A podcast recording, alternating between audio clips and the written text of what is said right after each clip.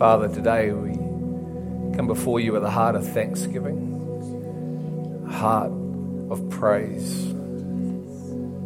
Thank you for being you. Thank you that you are love. Even when we don't understand at times, you, you are still love, your mercy, your grace, your joy, your peace. Times when our lives don't understand, you still are, and you have always been. And this is a day that you have scheduled in time for your bride, for your church, your people, for the faithful men and women who have come to know you and are coming to know you, who fall in love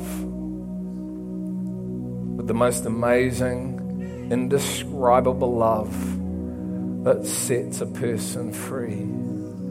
A love that knows no limits, it knows no boundaries, it's uncapped, it's indestructible love that just keeps coming and coming and coming, even when my behavior isn't worthy.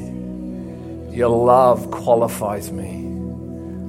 You qualify me, Father through the sending of your Son to reconcile me. You didn't hold my trespass against you, but you've reconciled me through your Son back to you, that I may find myself at a time to come in the presence of Almighty God, standing, waiting being made ready for the day that was already written before foundations of the world ever started. Thank you, my Lord, that you're outside of time. Thank you that you create time. Thank you that man cannot contain you. You are uncontainable, but you are knowable. I see your face. You're beautiful. You're beautiful. You're beautiful. All that you are is beautiful. Is beautiful. You're beautiful. Father, I ask today we would see your face, that we would hear your voice that we would understand what this is about, that we would all receive revelation today, that what has been concealed and hidden would come into the light. For everything your word says that is concealed will come into the light, it will no longer be hidden. I thank you that you reveal the depths of your word to us and your plans and your purposes for us. I thank you that the things concealed are for us, not from us. And as we go looking and digging and searching, we find answers, we find life, we find fulfillment, we find purpose in you. You said, Greg, come to me and I will give you rest. Stop trying to find rest in people. Stop trying to find it in work, in sport, in money, in possessions. I am the giver of life, period, 100%. I am absolute truth. If you want life, you will only find life in the Christ, in the Messiah, for He is the one who has created all life, and everything has come through Him and Him alone. And man will never find meaning and purpose outside of Christ. We try, we look, we try our hardest to reject life. But please hear me today as someone who did that for 10 long years, trying to find life in everything but Christ, till where He wore me down. His love wore me down to the point where I accepted, I no longer rejected, and have found a life that is not of this earth, have found a life that's anchor and its foundation is not in the world, it's not in people, it's not in stuff, it's only in Him and what He says is. And I am so free today and part of what I want to share is what He has revealed to me in the last nine years that I was created before I ever sinned for a marriage. Before I ever had the opportunity to put a foot wrong, I was already told I would be holy and blameless and spotless. And if you can get a catch of that today, if you can get a handle on what I just said, life will change in a heartbeat. You'll stop beating yourself up You'll stop thinking you're not good enough. You'll stop telling yourself you're not, and you'll start telling yourself you are. You see, this is a little bit different imagery than what the church normally has. It normally has a massive big cross, normally shows you images of the crucifixion and those things. But today, the Father said, Show them what it's really about. Show my people the end and why the cross had to come. You see, what we do at times is we take the means and we make it the end. We take the cross and think it finishes at the cross. The cross was the start towards the end. And why do we do that? It's because we can't see. We don't have enough sight to see God's purpose and His plan. So we live to the level we can see. And for too long, the church has stopped at the cross. Look, I love the cross. I love that the cross, the blood, the resurrection of life and death set me free, but I don't live there. I'm living for this. This is the heart of the Father. This is the end. Isaiah said, I declare the end from the beginning. So before the foundations of the earth, I wrote it all out. And so he'd say to you today, my people, my church, please know the end. For you were created for the end. The cross is so important, but it is not the end. It is the start of finding a life that finishes like this. Where you and I will wear white linen garments that's what the flower is today. It's your white linen garment. Jesus was always foretelling the future to prepare his people. He said, I'm going to die to prepare you for when I die. He said, Peter, you're going to go to the cross to prepare him for what he was facing. I love about God, he always prepares you for the future. He foretells it so you can know it now. He speaks of life in the future so your whole life can be turned around to see the end goal, that we would live for the end goal. Not the now, the end, but the end can be now as we understand the end now. Men, we do crazy things when we fall in love with a woman, don't we? Doesn't the falling in love with a woman change us? Isn't there a radical change in our hearts and minds when we find this person that we want to marry? No? That'd be sad if it wasn't. When we find this woman, don't we do crazy things? Doesn't the knowledge of the lady that we found maybe empower us to put down our boyish ways? And grow up and be men. Only me? See, when you find and understand this, you put down boyish ways. You put down childish ways. Because the power of the revelation of this changes you. That's the whole point. And all of a sudden, the things that you were eating over here no longer seem to have the taste they used to have because now you've tasted something marvelous, beautiful, exquisite.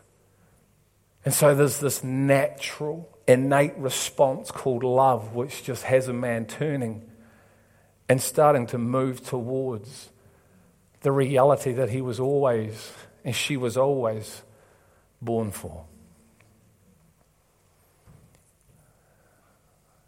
And that's what I want to talk about today, and I've started talking about it. I don't know about you, but I love getting invites in the mail. Mysterious invites, similar to this thing. It's always exciting when you get an invite. Go, oh, is this, is this a wedding? Who's getting married? And if it's a family member you know, so you're anticipating the invite coming, aren't you? Because they've foretold you of their plans. So you're waiting, you're anxiously, you go to the letterbox every day. Is the invite here? Is the invite here? Wonder what it's going to look like. Wonder what color they're going to use. Wonder what imagery they're going to use. It's exciting because my cousin's getting married. Do you know that you were sent an invite, earmarked from heaven, before you ever were? This invite has been waiting to be opened. Have you opened your invite yet? From the Lord Jesus Christ and sent it back saying, I'll be at that wedding. RSVP me in. Greg will be there. Who's married here? Put your hand up if you're married. Ladies, when you were asked to be married, when did your preparation start? Was it straight away? You were so excited, weren't you? When your groom to be said, Will you marry me? I bet you the first thing you did was you called your mum. Maybe if you have a mum, maybe not, I don't know. You told someone, though. He asked me to marry him. Man, let's start the preparation now. Let's get ready. Let's book the hair. Let's book the makeup. Let's book the venue. Let's book the dress. Let's book, let's book, let's book, let's book.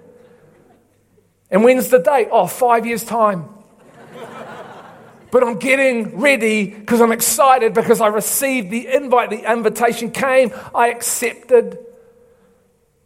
And so I'm preparing for something that I was always earmarked and destined for.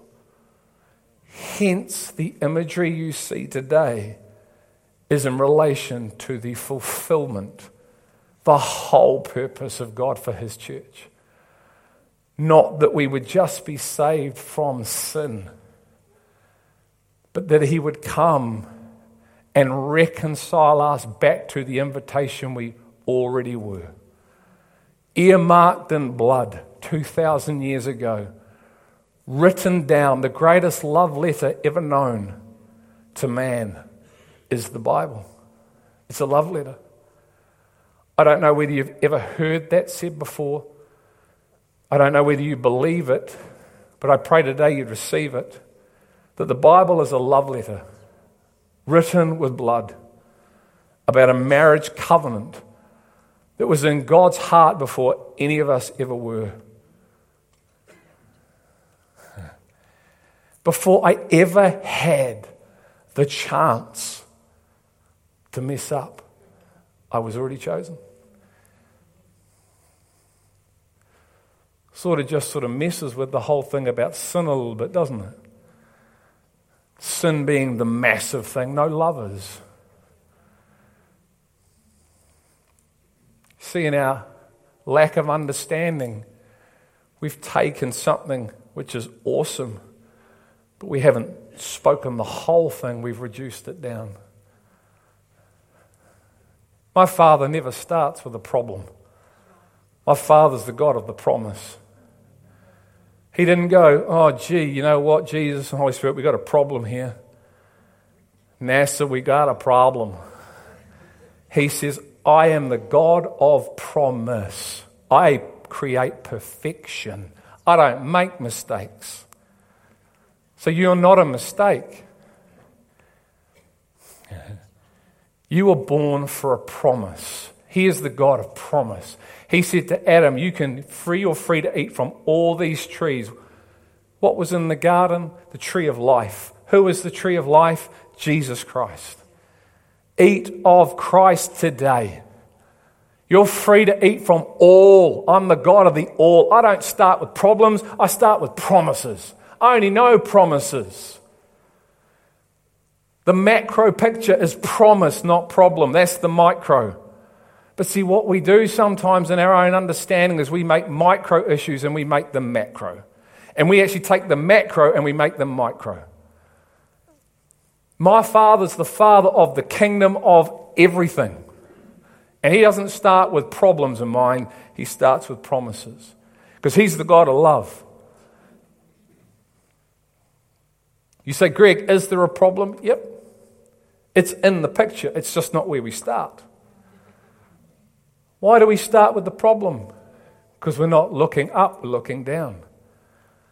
See, when you can't see the end from the beginning, you look somewhere in the middle.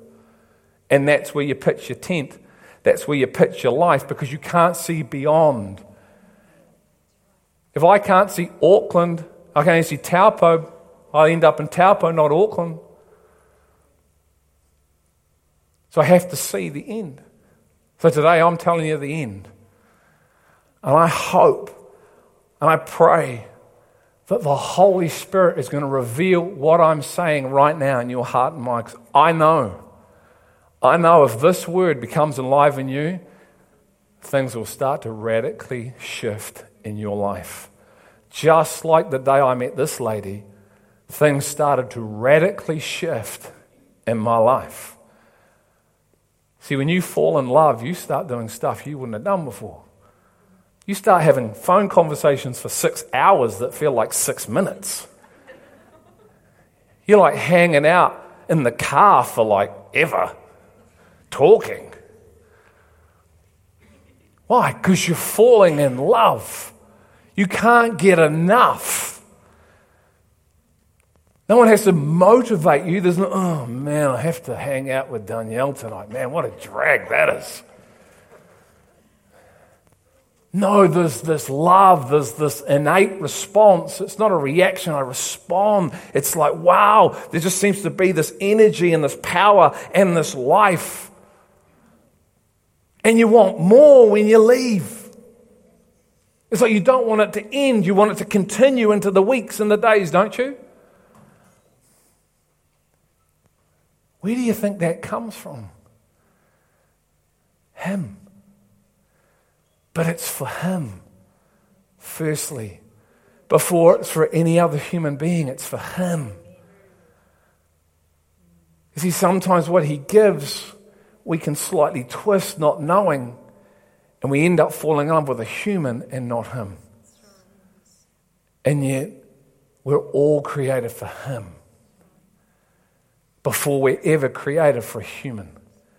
And that's why I pray before you will only find life in Him, not in an individual human. My wife has not been created to meet my need, He has. When I'm in Him and He's in me, I'm complete, which means I'm able to love my wife like the Father loves her.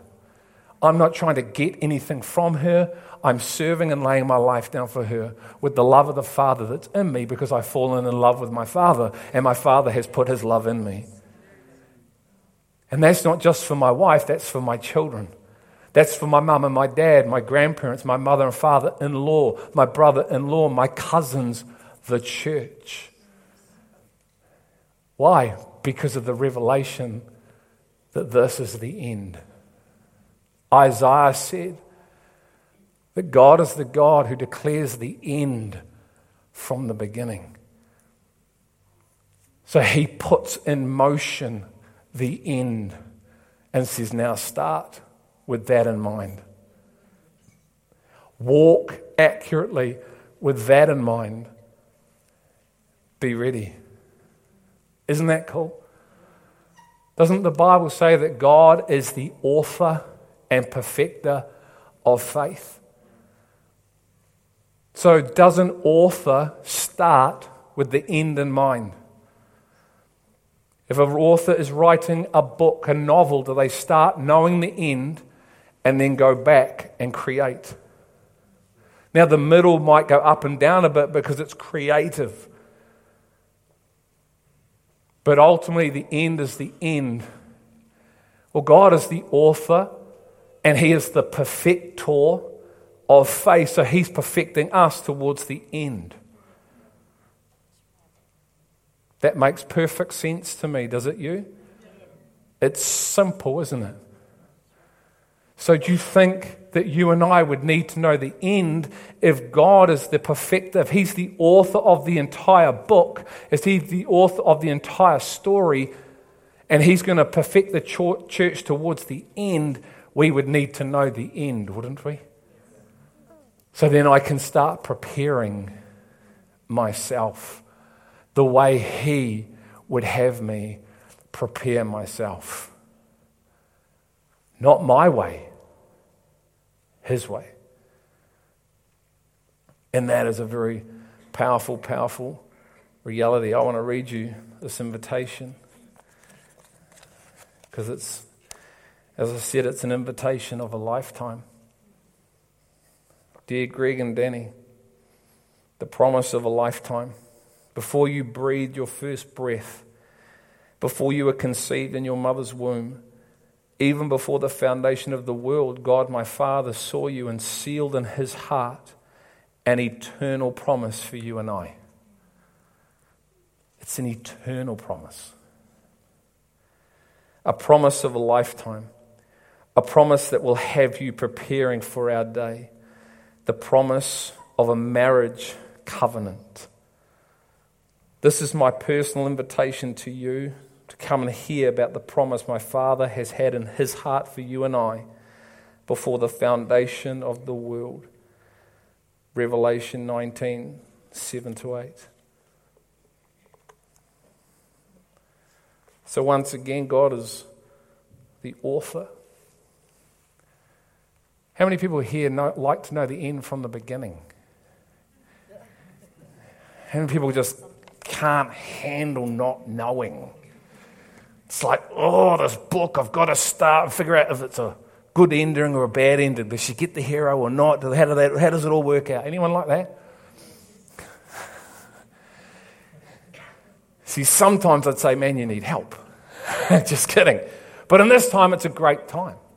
It's a great thing to know the end from the beginning. Go start in the book of Revelation, and you'll find the end and then start in Genesis. And allow the Holy Spirit to start to show you through His written scriptures that are for you His heart. You see, too many people read the Bible to figure out what God wants them to do. They don't meditate on His Word to figure out who He is and who they are in Him and His purpose and His plans for them so we miss because we're not looking through the right lenses.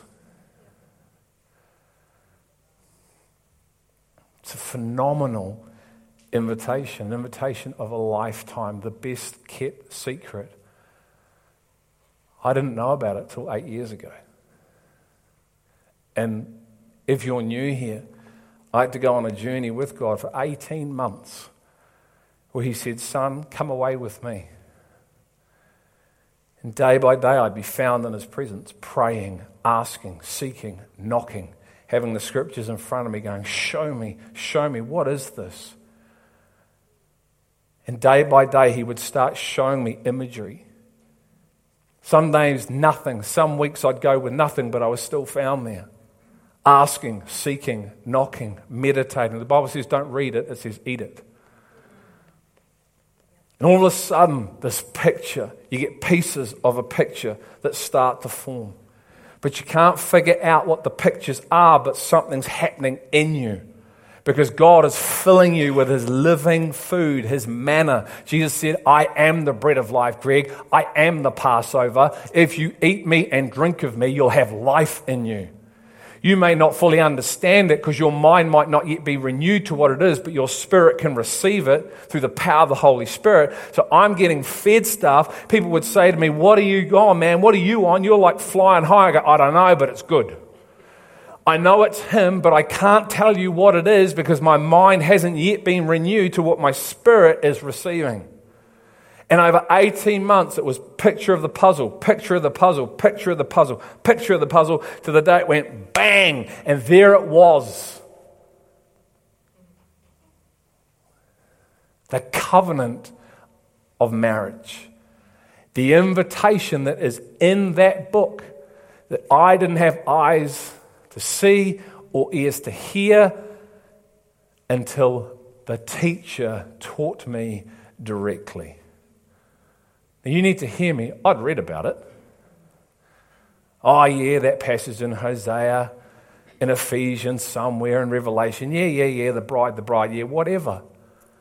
No. The bride, stop.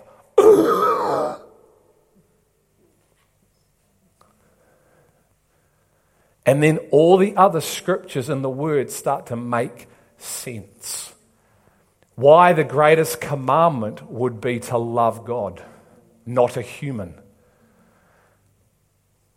Because he's looking for those who love him with all their heart, because you're invited to the marriage. See, what happens if I turn up to my physical marriage and Danny says to me, You know what? I actually love someone else more than you. Am I going to marry her? Because aren't I looking for the person that loves me? Because I love this girl. So, what happens if the girl says, I've actually loved that guy over there? Would you love someone? Would you marry someone if they said, Actually, you know what? I love that other person? No one would, would we? It's not a marriage. Well, why is he any different? You see, once this starts to get revealed in your mind and your mind starts to understand, then the scriptures make sense when he says, if you love your father or your mother, your children more, you're not worthy. What am I not worthy of if the cross makes me worthy?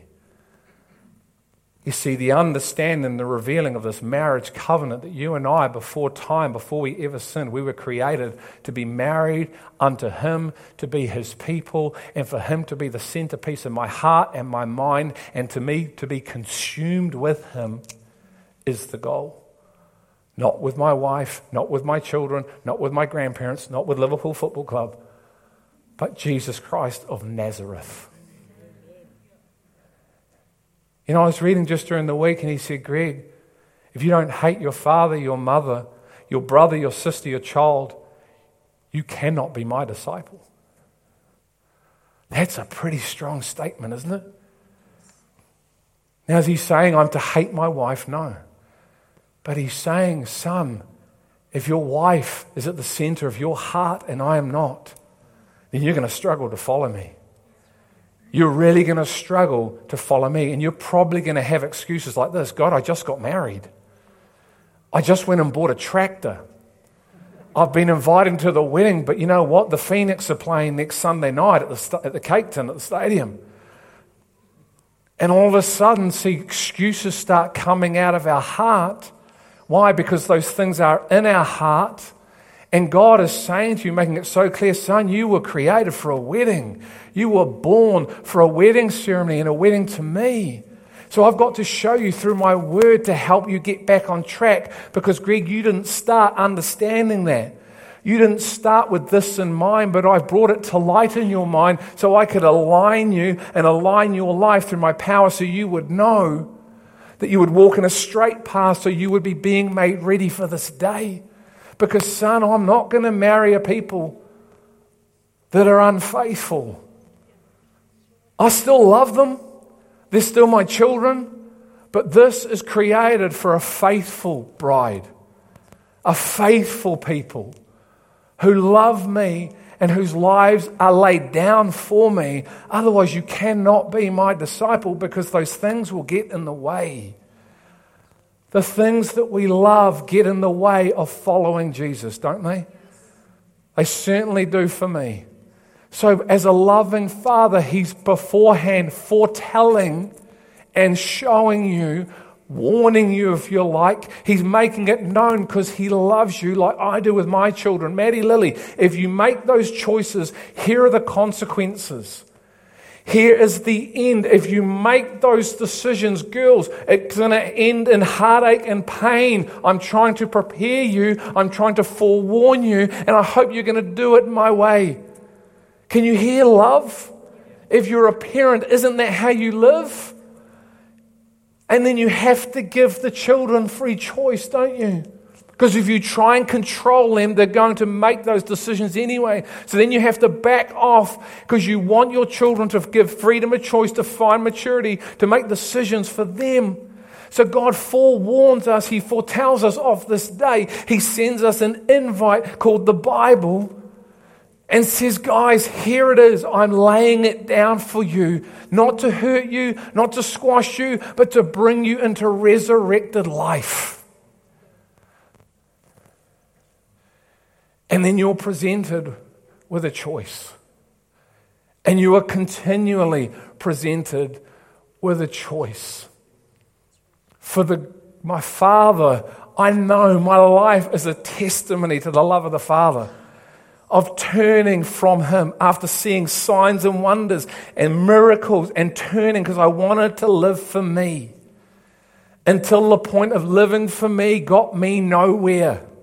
Someone needs to hear that this morning. Living for you will get you nowhere and it will take you out of this. And so you're presented with a choice. Who will you live for and who will you truly love?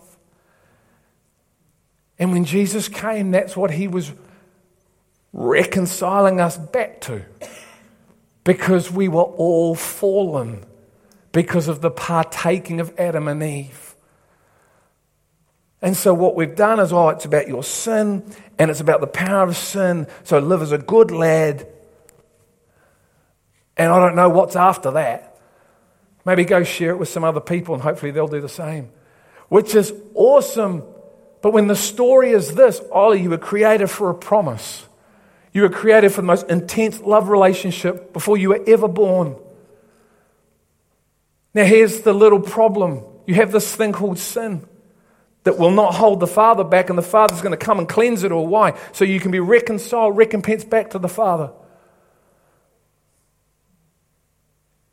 It's not about sin, it's about salvation, it's about a full life. That is a stepping stone to this.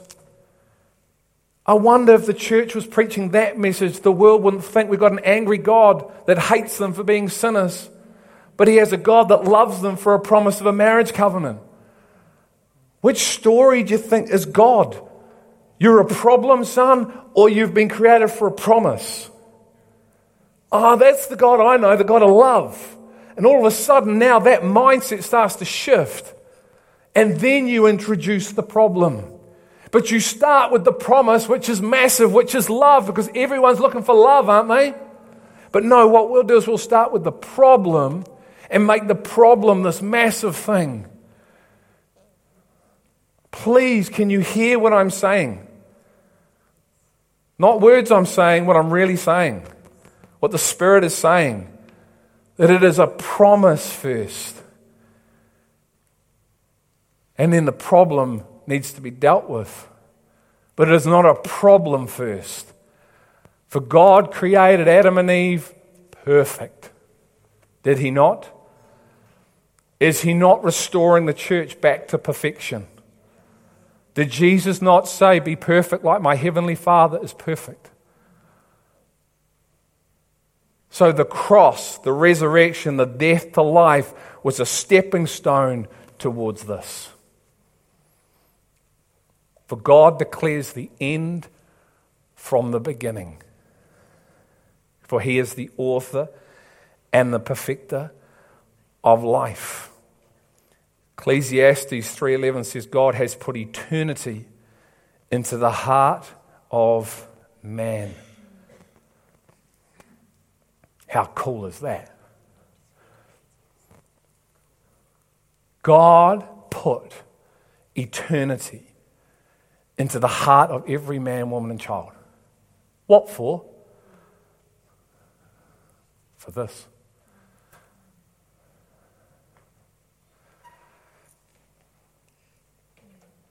God starts everything with the end in mind.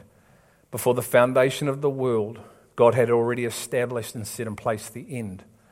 The foundation of the world started with its anchor and alignment in God's conclusion. Everything God has written is in context with the end. I've just finished in the last six months writing a book called Bird's Eye View. Feel free, they're over there. Grab one before you go, they're all free. You can get them online. And it's describing seeing from a bird's eye view, an eternal perspective. The Bible says, Set your mind on the things above, for your life has been hidden in Christ. Stop looking at the things of the earth and get your eyes on the above. Start seeing what is above and living differently on the earth because of your ability to see in the Spirit. Radically change you. Start seeing things above, not focusing on the earth. So feel free to grab one. It talks about a lot of the stuff. The bride is in it. He said, Put it down so my people can eat it.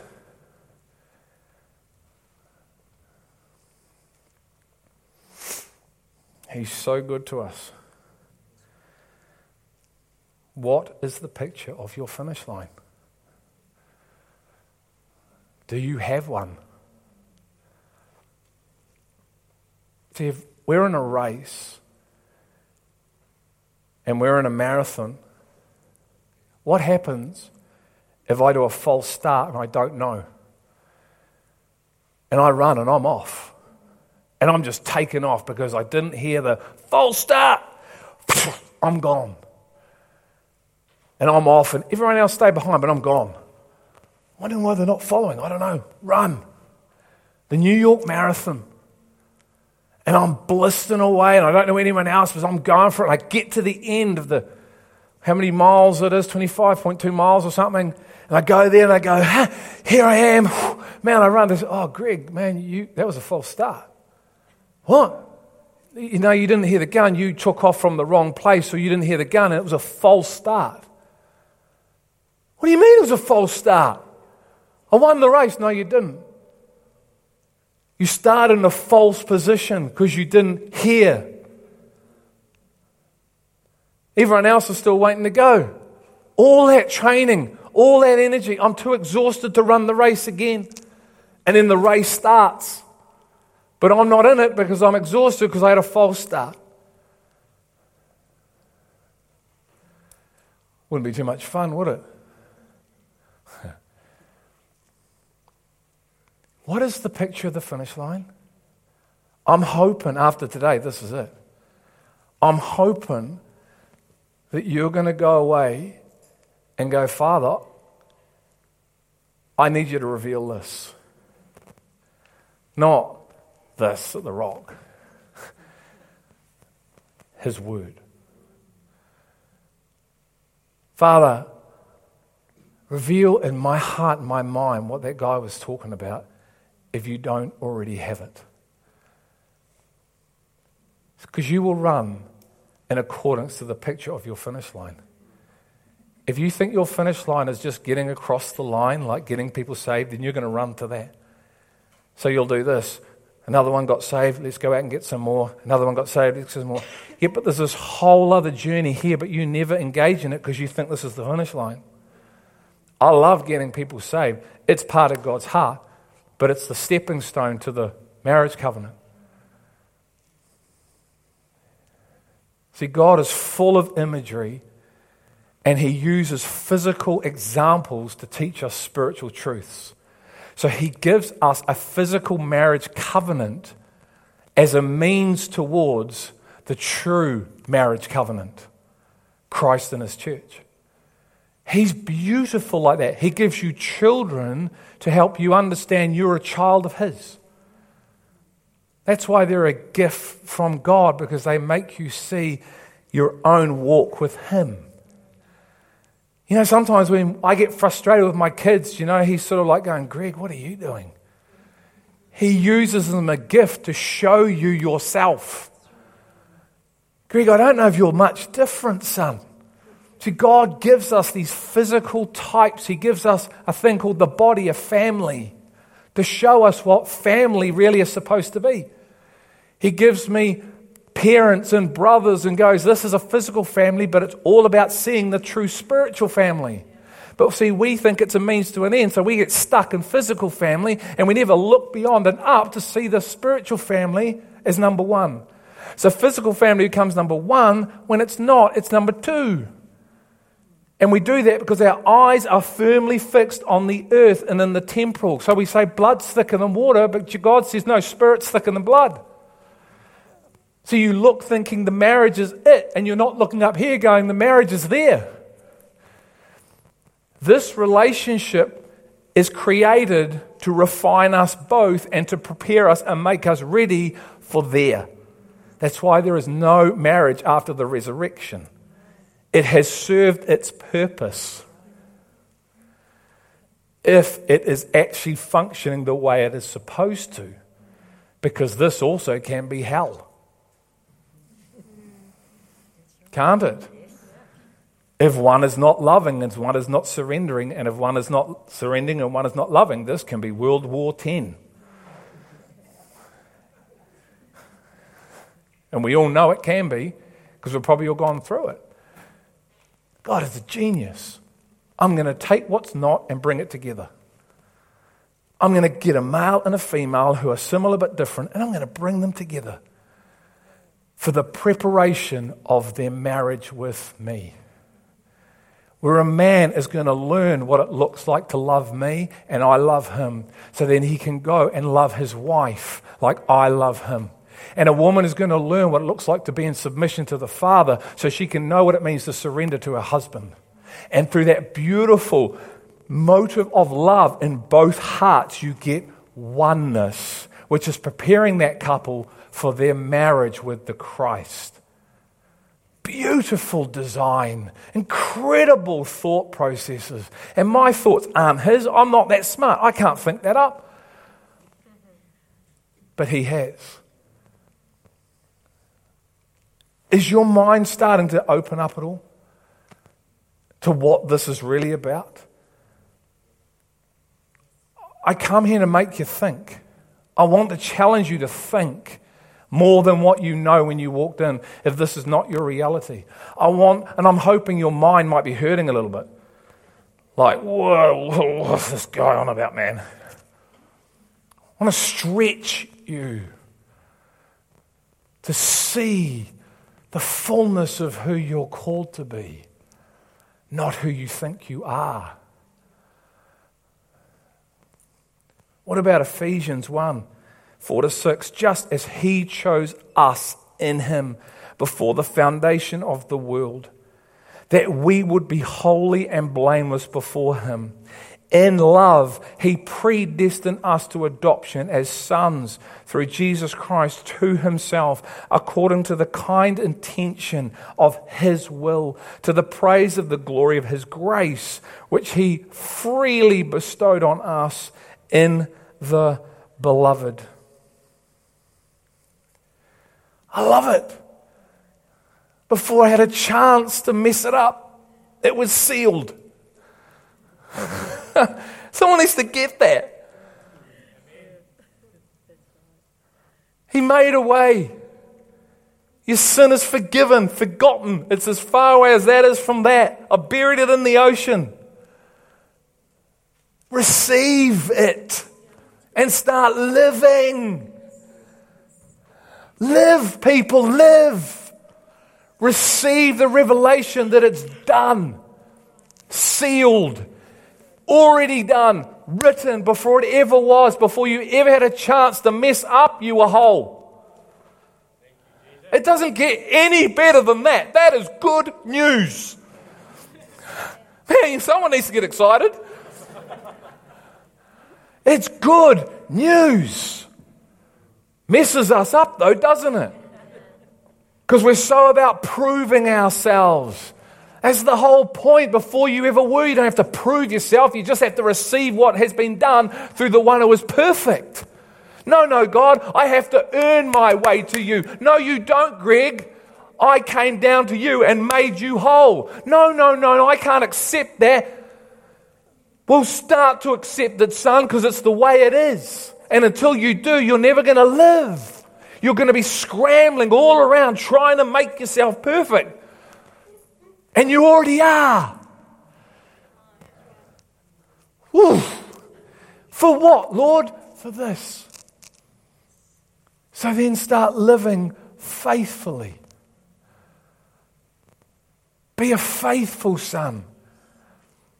You can be married, you can have kids, you can have a house, you can have a car, but don't let those things be idols in your heart. Be a faithful son. Have me in your heart, love me, and all those things carry lightly.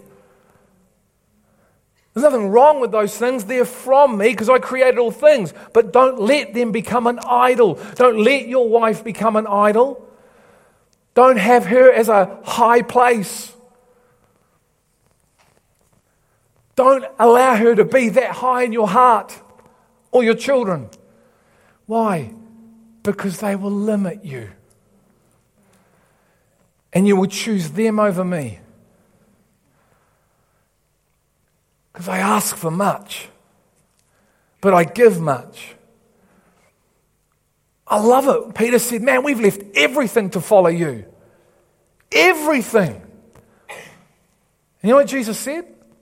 He said, Everyone that's left everything to follow me will have a hundred times as much in this life and in the life to come.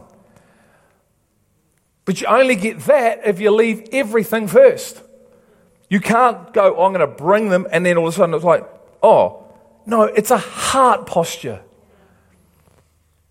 You can have 10 houses, 10 cars, you can be a millionaire.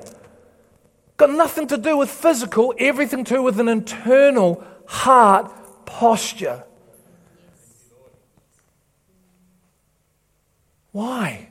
Because he wants to ruin me? No, because he wants to set me free.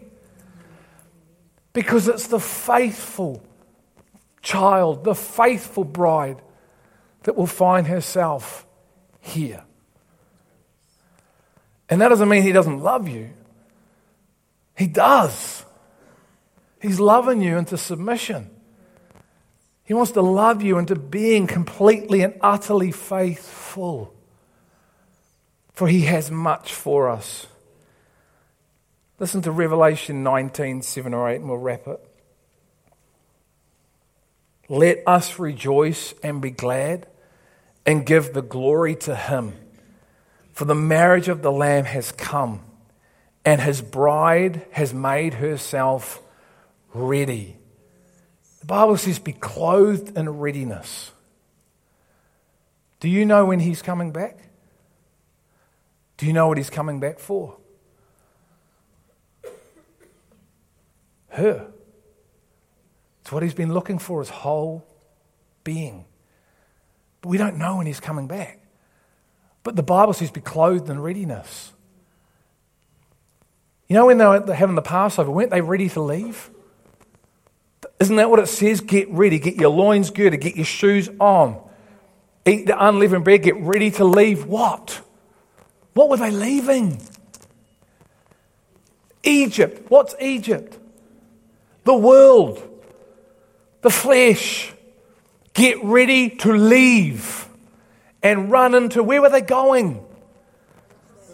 The promised land. You think this is the promised land? This is the fruit of getting ready, being dressed ready, running the race well? not entangled in sin, but having your eyes on the prize. For I've not yet already obtained it, Paul said, but I run in accordance to it. I'm running with intent. He said, I don't box like any man swinging like this. He said, I'm aiming, bang. I hit the chin, bang. I'm like Anthony Joshua. He doesn't miss, man. Our guy's in trouble. says, I aim to hit the bullseye. They were running, they were ready, they were girded, ready to go. Are we? You see, we don't know when he's coming back, though. But he's coming back to collect her. You see, when I got married, I hope you don't mind me sharing this, babe, but Danny was just a little bit late. Good things take time. She knew exactly what she was doing. She was 50 minutes late. She's saying I wasn't, I was waiting.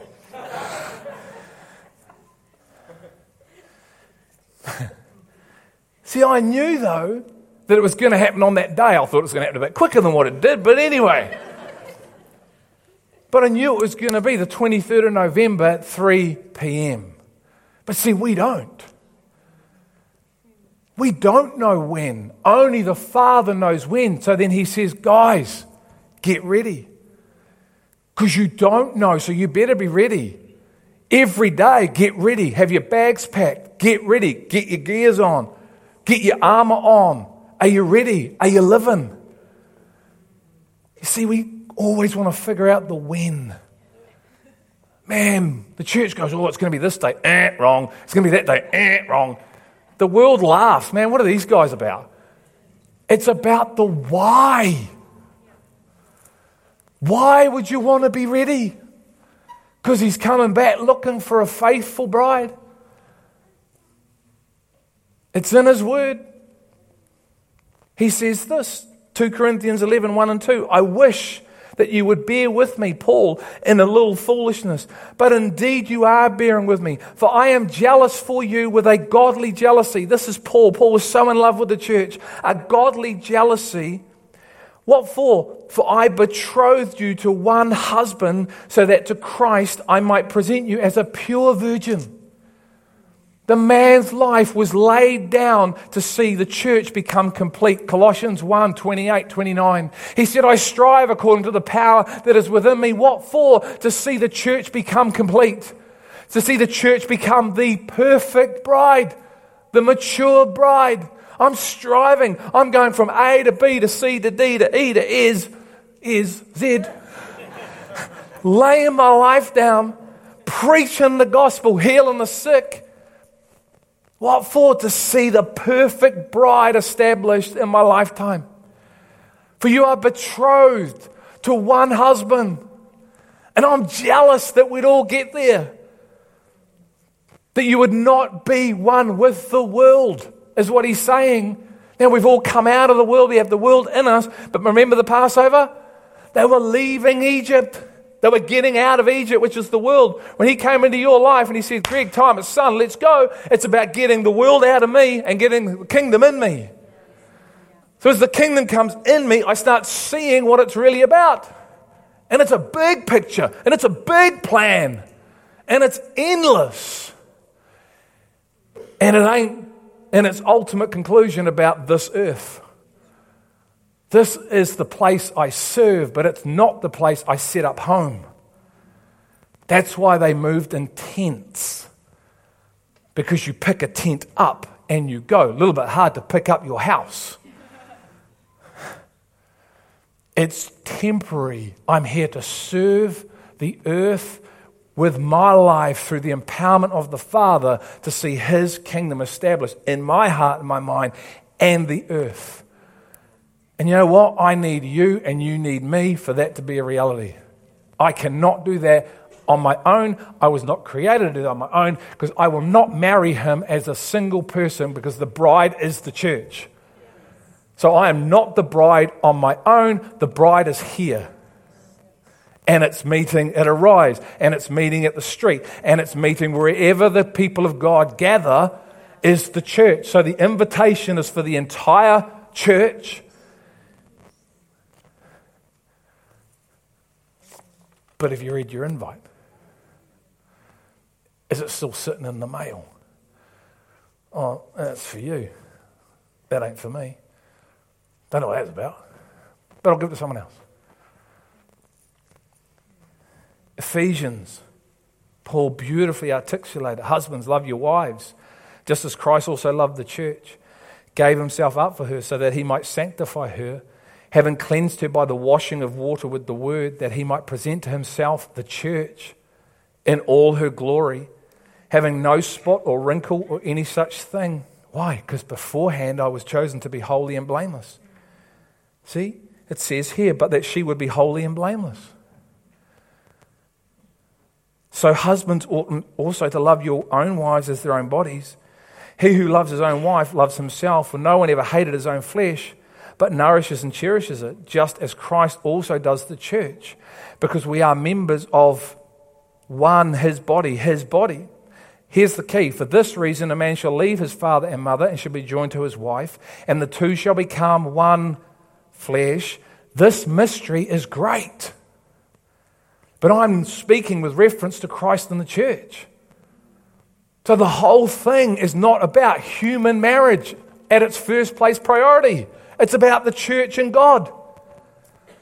Then, secondary, it's about human relationships. Because as you live that through human relationships, it's preparing you for this. But we sort of miss that bit at the end about this is mystery is great. The kingdom is full of mysteries, isn't it? But Jesus said to the disciples, I've given you the Holy Spirit that you would understand the mysteries of the kingdom of God. So if the Holy Spirit's been given to understand the mysteries, and we don't understand the mysteries, then do we want to? Maybe, sort of, depends what rugby team's playing and what I got booked in in about an hour. Don't know. Do you? Holy Spirit's been given to the church to understand the mysteries of God, do you and I want to understand the mysteries of God?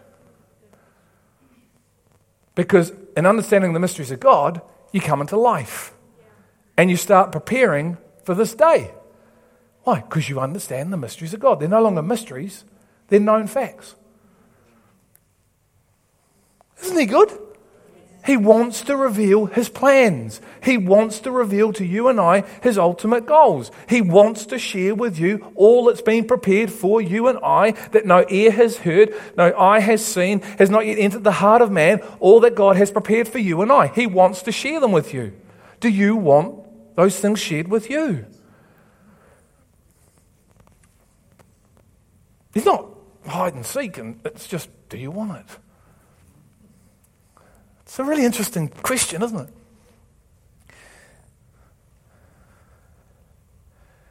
I'm going to end it there. I'll leave you with a question. I hope you do.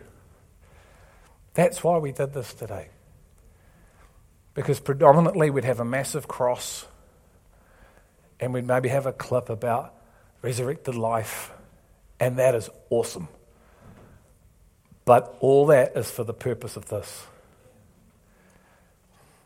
And I hope you will go and find him and be found in him and eat and drink and eat and drink. Because the Bible says in Colossians 2 to 2 to 4, it says, In Christ the mystery is all hidden treasures of wisdom and knowledge.